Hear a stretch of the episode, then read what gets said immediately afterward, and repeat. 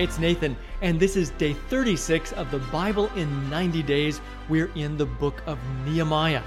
Nehemiah, just thirteen chapters, tells of Nehemiah, a high-ranking official under King Artaxerxes, specifically his cupbearer. Hearing of the terrible state of affairs in Jerusalem, Nehemiah goes back to help, leading the rebuilding of the wall. It's also notable that Nehemiah and Ezra were contemporaries.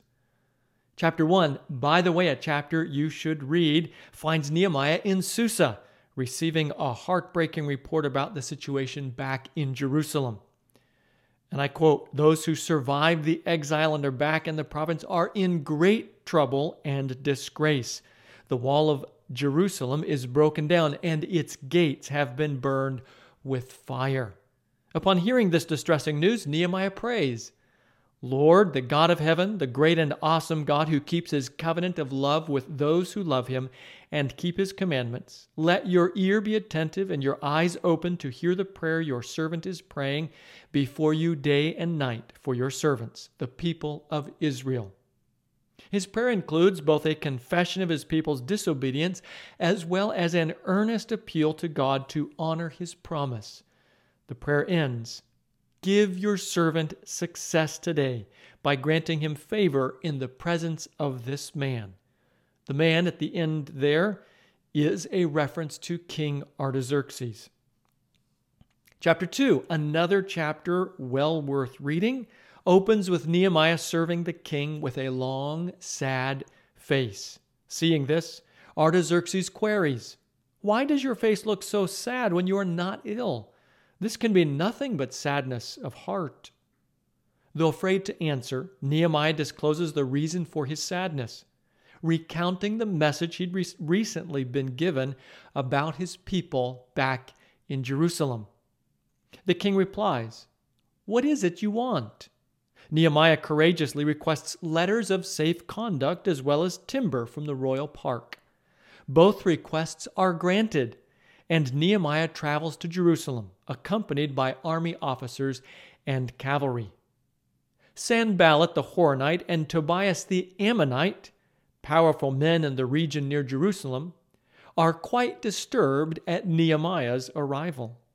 The rest of the chapter recounts that Nehemiah inspects the walls by night, and then, in a meeting with the Jewish leaders, urges them, "Come, let us build the wall of Jerusalem, and we will no longer be in disgrace." They agree, beginning immediately. Sanballat and Tobias ridicule Nehemiah and the people, questioning their motivation. But Nehemiah answers with courage, "The God of heaven will give us success." Chapter three reports in detail the builders on the wall and the sections on which they worked. Chapter four finds Sanballat, who's outraged at the project, opposing the work, mocking, "What are these feeble Jews doing?" Tobiah, who's right beside him, joins in, "What they are building, even a fox climbing up on it would break down their wall of stones." Nehemiah prays for God's protection and intervention. As the work progresses, the local peoples become increasingly angered, and the Jewish builders increasingly anxious at the trouble that's brewing. So round-the-clock guards are posted, and the people are also encouraged. "Don't be afraid of them. Remember the Lord, who is great and awesome, and fight for your families, your sons and your daughters, your wives and your homes." The increased defensive posture meant that half the men worked while the other half guarded, and even those working were always armed. Further, all the people were prepared to muster at the trumpet alarm were there an attack somewhere along the wall. Chapter five tells us that while the rebuilding was underway, there were other challenges. And I quote, "Some were saying, 'We and our sons and daughters are numerous. In order for us to eat and stay alive, we must get grain.' And then another, 'We are mortgaging our fields, our vineyards, and our homes to get grain during the famine.' Still others said, 'Some of our daughters have already been enslaved, but we are powerless because our fields and our vineyards belong to others.'" It was a serious crisis, and the news angered Nehemiah, who quickly called a meeting to address the situation, especially the issues of charging interest to one's own countrymen, as well as the enslavement of fellow Israelites. Nehemiah ordered that the necessary changes to correct the wrongs be immediately made, threatening those who did not take action. The chapter also reports that Nehemiah was generous toward his people, including feeding, and I quote, one hundred fifty Jews and officials, every day, by the way, and bearing the cost himself. Chapter six reports that the opposition continued, with Nehemiah's enemies, led by Sanballat and Tobiah, trying to lure him into a trap. Nehemiah's simple reply, "I am carrying on a great project and cannot go down." Next, Nehemiah's enemies start to spread a rumor that Nehemiah and the people are staging a revolt. But Nehemiah simply prays, "Now strengthen my hands."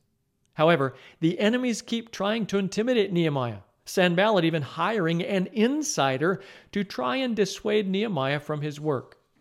None of it is successful, as far as successful in getting Nehemiah distracted. Chapter seven reports that after the wall was completed, Nehemiah gave instructions for maintaining the security of the city, placing Hanani and Hananiah, men of integrity who feared God, in charge of the gates.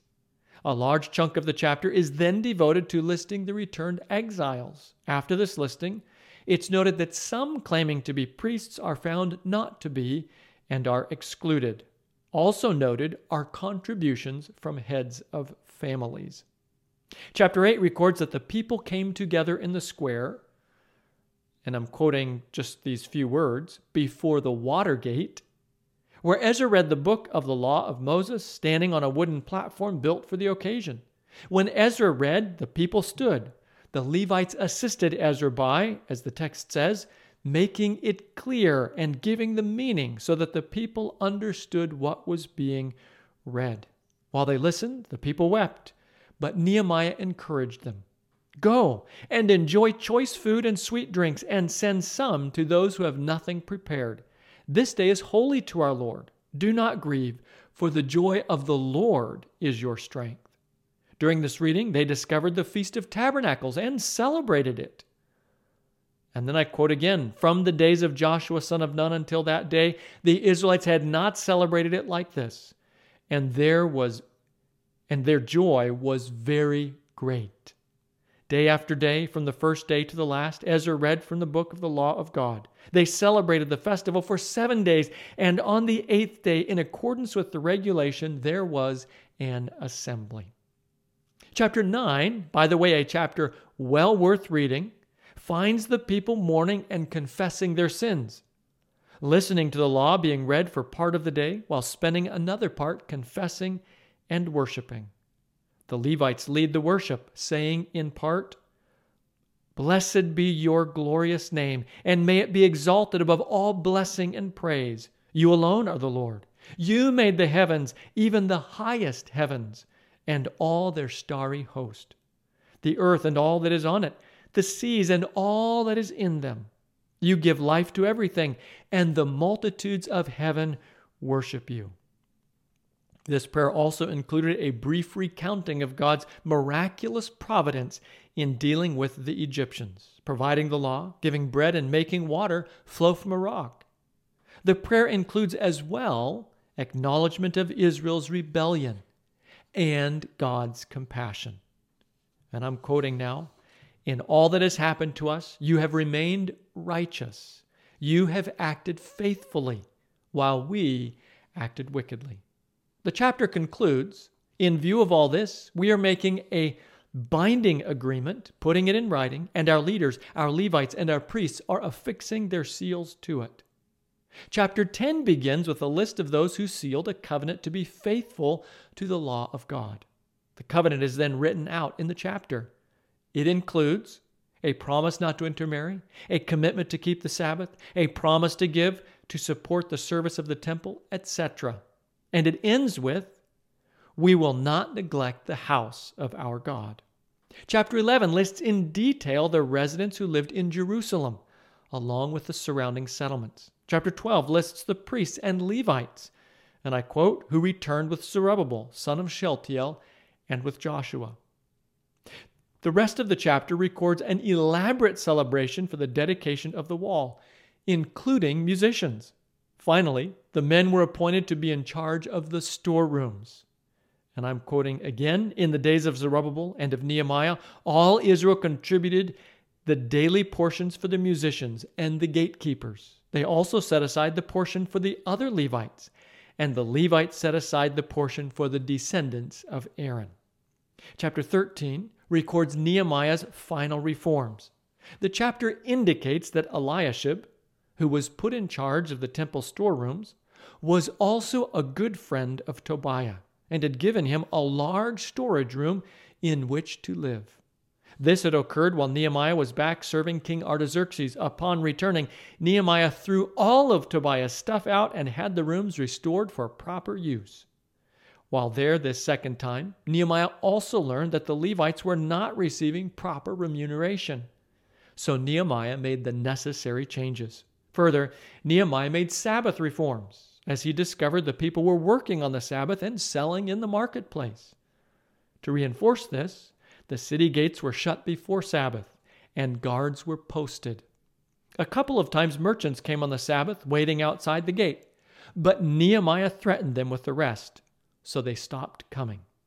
Finally, Nehemiah severely rebuked the men who had married foreign women and had children who couldn't even speak Hebrew, even beating some of them.